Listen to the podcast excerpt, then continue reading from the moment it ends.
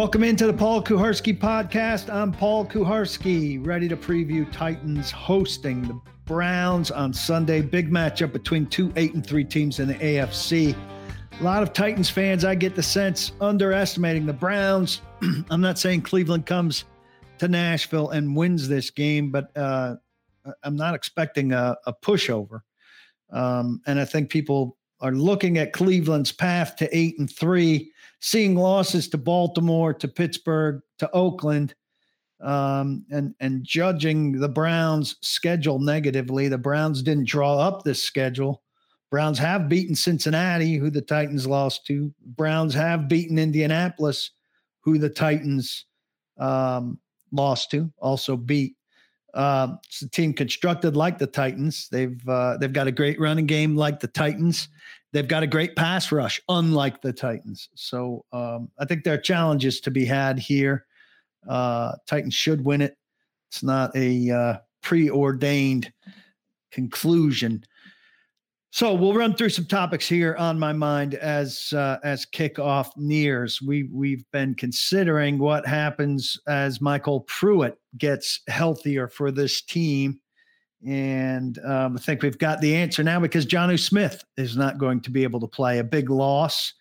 Um, he's got a knee injury that will keep him out this week. MyCole Pruitt um, back now after his own knee injury. He was a full participant all week, while Smith did not practice all week with his own knee injury. Smith is out. Um, Isaiah Wilson is out, and Adoree' Jackson unsurprisingly, is out. So we will see um, Pruitt back in. So now you've got Anthony Firkser as the primary pass catcher, Geoff Swaim as the in the line blocking tight end, and um, MyCole Pruitt as as the H back type move move around uh, blocking tight end, and then the Titans are still loaded up at running back with uh, with Derrick Henry, obviously McNichols and Foreman doing the carrying, Blasingame doing the blocking, and Perry um, as as the fifth running back who plays a lot of special teams. There are a lot of blocking people in that formula, and the Titans are, of course, going to give the ball to Derrick Henry a lot. Just like on the other side, we're going to see a great deal of Nick Chubb and um, Kareem Hunt. So um, you always predict in a game like this fast moving clock, a lot of running, and of course, something will happen beyond the norm, and we won't get that. Titans certainly more equipped to sling it if and when they need to uh, after Jarvis Landry. Not a great uh, passing offense. Uh, tight end helpful, but there's not a great second receiver, obviously, for um, for the Browns. The way they're uh, Titans have have better options certainly after AJ Brown, Corey Davis um, starting starting there. Adam Humphries back in this game, so um, better things there. I think the Titans defense, uh, uh inarguably, has been better the last two games at Baltimore and at Indianapolis without Jadeveon Clowney. Um, you know, he is a little bit of a freelancer. Uh, we know he's not a uh, sack artist by any means, but he's supposed to be a disruptor um, who creates problems. We haven't seen the degree to that of that that, that we would expect. And it's seemed like a more disciplined and structured defense without him. Uh, I know there are Clowney supporters who could say that they're somehow less dynamic without him jumping around up front there, but I just haven't seen that difference. They had him in the first Colts game and lost, and Philip Rivers was quite comfortable in the pocket. Um, and they didn't have him in the second Colts game, didn't have Clowney, and Rivers was a lot less comfortable. Now, Jadeveon Clowney's presence and absence isn't the lone factor uh, that changes in those two games, but it's not a minimal factor either. Um, and and the Titans, you know, it's not like there's just a straight up substitute. So in that in the in the Baltimore game, Harold Landry played 98% of the snaps. Derick Roberson played 80% of the snaps. Jack Crawford only played 13% of the snaps. Tuzar Skipper played 2% of the snaps, one snap Um, and that was the formula without Clowney. They went to Indianapolis without Clowney, and, and Harold Landry played 88% of the snaps. Jack Crawford was up to 59% of snaps. Now, Jack Crawford really a, a defensive end, but uh, he's lining up in a in an end slash outside linebacker position sometimes in, in this absence. Roberson played 38%, way down in uh, in Indianapolis, and Skipper up up to nine percent. So it's it's not some magic personnel formula or anything. I think it's just the effort with which those guys are playing and how they're deployed. But you know, people are asking me, and I'm writing a mailbag uh, right after I finish recording this, and you'll get some more info uh, and some of my feelings on this about the, you know who the Titans should be looking to re-sign in what order of their free agents to be. And I, I don't even have Clowney on the list. I mean, you know he's going to want substantial money. I think the the money's going to come way down wherever he signs, but uh, he's he's not made much of a difference for this team at all. Now, if he was making something close to the veteran minimum, you'd say, uh, all right, when he's making 12, 13 million dollars, he's not getting much at, at at all. Nate Davis. Now there's a guy that's that's been producing second year, third rounder. Really ha- is an ascending player. The right guard, uh, a big part of what the Titans are doing. The the interior trio was fantastic in Indianapolis with uh, Roger Saffold playing up to his his name and reputation, and he's been good this year. And I think Ben Jones in the middle of those two guys, Davis and, and Saffold, has been quite good, and he's playing banged up and fighting through it. Nate Davis, obviously, in his rookie year, played after a month. He missed camp, and uh, it took him a while to get going, but he grew and and was playing better and better as the season went on. And in year two, more than halfway through, he's he's really gotten to be a good offensive lineman. I'm not suggesting that uh, that that offers any guarantees for Isaiah Wilson by any means, but I think that Isaiah Wilson, um, you know, if you're looking for any degree of optimism with Wilson, perhaps you can find some with Nate Davis. Wilson, an even slower starter than Nate Davis. Obviously, hasn't played as much as soon. Um, but he's got a better pedigree, first rounder as opposed to a third rounder. Came out of a Power Five school as opposed to Charlotte, um, and given the same coaching um, and the same support around him with that group of offensive linemen, you could hope, hope upon hope that they still could salvage him and turn him into something at, at least going into training camp, off season and training camp and his second season. I think even had Isaiah Wilson been healthy this week, and there he is, ill again, practiced on Wednesday, didn't practice Thursday or Friday, and he's out this week.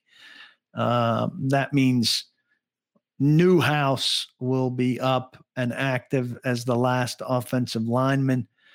Uh, Keith Carter complimented Newhouse's smarts this week.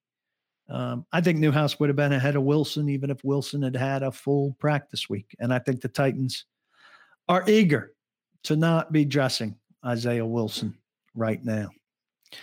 Um, you're listening to the Paul Kuharsky podcast. Uh, a brief word about the site. If you're not a member, uh, you should be. It's just five ninety nine a month. But what you should do is go sign up now for the holiday special. It's twenty five percent off a year's membership, and a year's membership was only the price of eleven months for twelve months worth of membership. Um, you can buy it for yourself. You can buy it as a gift for the Titans fan in your life. I'll change up the email address connected to uh, the account later if you like. Um, a steal at that price. You get everything I write you get game previews and reviews and draft um, capsules from Blake Beddingfield, who scouted for the Titans for 19 years. Um, you get uh, some private podcasts and you get private Facebook live slash Periscope broadcasts. No riffraff, just people interested in uh, in depth um, and polite, if you will, Titans conversation without a bunch of jokers in there popping off about stupid stuff. Uh, so I hope you consider a membership. I think it's a uh, really good deal with a lot of like-minded people. You also get a uh, entry into a private Facebook page with a lot of other like-minded people. Give it a shot. Malcolm Butler said this week uh, when I asked him why Breon Borders was talking about after the Indianapolis game, how much more aggressive the secondary was, the cornerbacks were in Indianapolis, and how the they were challenged to play that way. And I said to Butler, why weren't you playing that way before? He said, you know, we were holding back. We were being a little bit conservative. It's puzzling to me why. I, I could see why when Jonathan Joseph was there, because Jonathan Joseph was not equipped to play in that fashion. But that doesn't mean everybody else wasn't equipped to play in that fashion. And I think it's weak that the Titans were rolling Jonathan Joseph out there when they knew full well that he wasn't equipped to play in that fashion. And I think the defense has been getting better in part because it's been playing more aggressively in that fashion. So I don't really understand why the coaches and in turn some of the players were content to be passive uh, to hold back and to be a little bit conservative. That runs counter to Malcolm Butler, and he wasn't playing like that. But I had to drive him crazy to watch other people play like that. Um, I don't think guys really enjoy playing a lot of zone that allows for more like that. And uh, I think if this team's going to get where it wants to go, it's going to have to be the more aggressive version of the defense that we saw in Indianapolis um, including on Sunday uh, against against the Browns. We're going to see more base and less nickel defense against the Browns, who don't go three wide very often because they don't have a good third wide receiver. They don't have a very good second wide receiver. Um, that means more Will Compton uh, and less Desmond King, unless they choose to play Desmond King outside a little bit, which I I don't imagine they will. Um, Compton and, and, David Long could still trade out a little bit. Uh, Long is is obviously faster and more equipped to run um, with somebody like Austin Hooper, I would think. Compton is smarter, craftier, playing in the stereotypes here. Um, you could say, but uh, in in this instance, um, you know, they're it's true. Compton's a slower, smarter player. Long is a faster um, see ball, go get ball, as, as Blake Beddingfield calls him, linebacker, but he's, he's not as savvy. He's, he's only in his second year. Um, what do the Titans want to see more of? What's more effective here? I think Compton's certainly better defending the run than the pass. And the Browns are more interested in running than passing. So we could see Compton with a high snap count here um, the biggest difference maker in this game, the guy who has the potential to ruin things for the Titans, is Myles Garrett. Myles Garrett, who uh, can sneak up on Ryan Tannehill from the blind side, knock the ball loose. Uh, Tannehill's had pretty good ball security this year. Myles Garrett, um, you know, sacks the quarterback, but he's also got incredibly favorable metrics in terms of his hurries, um, in terms of his quarterback hits, in terms of his sacks, in ter- uh, uh those metrics. Reg- he registers really high in terms of the value of what he does when he does it, and the impact of of what he does, how he works against double teams, and all of that stuff. Beddingfield thinks that the, the Titans will employ a lot of six and seven man protections look to throw the ball quick to AJ Brown and and Corey Davis. That's a sensible game plan um, to to run and to to throw quickly to those guys. Let them run after the catch. I would think Anthony Firkser uh, will also factor in here, particularly with Jonnu Smith out. So um, Garrett scares me. He's the best pass rusher the Titans will have faced. He's probably the best pass rusher they're going to face. David Quessenberry has done a nice job as the third left tackle in line. but he's still the third left tackle in line. And, um, you know, Myles Garrett should be relishing a chance to go against anybody's third left tackle. And, uh, you know, Myles Garrett should be relishing the chance to go against anybody's third left tackle and their second or third tight end, um, if if that's the double team. Um, and that is the scariest element of this game for the Titans in my eyes. Uh, keep your eye on him every snap. One uh, one other thing I want to talk about here. Um, Brown's value is it going to be affected by his elbow injury? I don't know what the recovery timetable is there. Bud Dupree, um, the Steelers pass rusher who tore his ACL, he's not the primary guy there with TJ Watt, but he's a secondary guy. He's making it to market because they simply can't afford um, to, to pay him in the framework of that defense in Pittsburgh. And so, what's it going to be like? Uh, an ACL, you know, is still a big deal, but guys recover from ACLs pretty regularly, and uh, and you get back almost all the time the same guy. It might take a little bit of time, but you get back the same guy. So, uh, how does it work when you've got a injury recovery coming? into free agency. I was trying to think of examples here. Allen Robinson tore his ACL during the 2017 season in Jacksonville.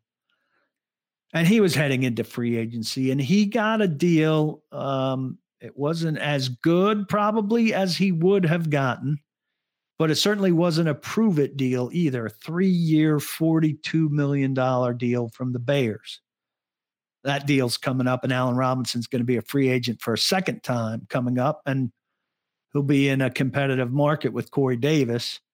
He's a very, very good receiver. So I'm curious to see what this ACL injury does to Bud Dupree's contract value. Um, and Bud Dupree is um, he's not Myles Garrett, that's for sure. But the Tennessee Titans, who cannot find pass rush, um, it's becoming a big issue for them. They're eight and three without it. Imagine how good they might be with it.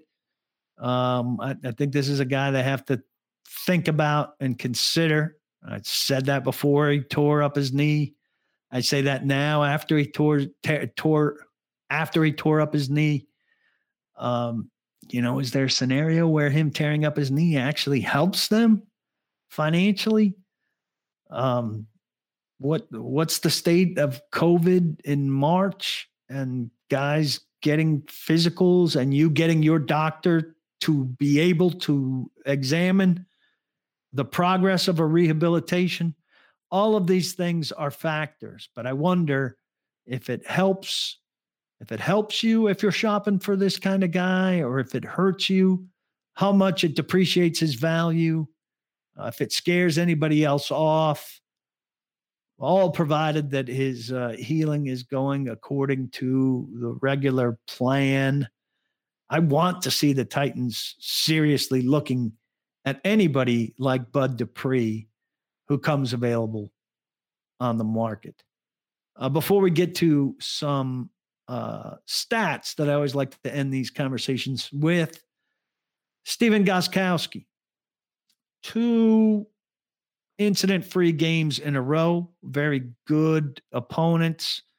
Uh, hit from 40, 40, and 22 against Baltimore, hit from 49 against Indianapolis. Extra points have not been an issue for since early, early in the season. Um, if I read my stat sheet right. Is he fixed? Or has he just got a little bit of a retrie- reprieve? I don't believe in jinxes. I know some of you immediately heard me say that and say, oh my God, now he's going to be bad against the Browns. Um, but I wonder, like, can the Titans? They've got Kern back. Gostkowski has hit his kicks two weeks in a row, and particularly in that 40 to 50 range, which had been a problem for him. Um, wouldn't it be great for the Titans if they could put to rest the whole worry about their field goal kicker? I suppose it'll take more than two games for them to get to that comfort level, but it had to feel awfully good for them not to be worried about him in those two games. Three stats to end this thing. 17% of the plays run against the Titans this year have been run in the red zone. That's tied for the third highest percentage in the league. The league average is, is 15%. So it's it's not a massive number. Um, teams worse than the Titans, the Texans, the Bills, the Lions, the Raiders, and the Browns. So the Titans have had 17% of the plays run against them run in the red zone. The Browns have had 19% of the plays run against them in the red zone. Um, we could see a lot of red zone action. Kansas City, the Rams, and Washington, uh, the three best teams here, only 11% of plays run against them have been in the red zone. Ravens and Colts next at 12%. Titans red zone defense 30th in the NFL, allowing 72.1% touchdowns. So that's a reason you don't want the Browns down in the red zone as frequently as other teams have been, because the success rate down there for those opponents has been pretty good. Over the last four weeks, Cleveland's opponents have tried two point conversions six times and converted twice. In the same span of time, over the last month, Titans opponents have gone for two 12 times against the Titans, unless this is a typo. Does that sound remarkably high? Converted three times. Those are from Inside Edge. This one to finish up is um, regarding the Browns. They've yielded eight touchdowns to tight ends, the fourth most in the league. That's from Evan Silva, my friend that established the run. Cleveland has yielded eight touchdowns to tight ends, fourth most in the league. Unfortunately, the Titans' premier tight end touchdown weapon, Jonnu Smith, out of this game, as we said at the beginning. Could this be an Anthony Firkser, Geoff Swaim, MyCole Pruitt touchdown opportunity game? I'd keep my eyes open for something like that here as the Titans take on Cleveland. Check out paulkuharsky.com. Uh, listen to the midday 180 during the week on 1045 The Zone in Nashville from 9 to 1 Central. Hope you get all the football results you want this weekend and uh, look forward to talking to you on the radio and here next week. Thanks for listening. The Paul Kuharsky Podcast is a joint production of paulkuharsky.com and Vokal. For more information and more programming, please visit vokalnow.com. That's V O K A L now.com.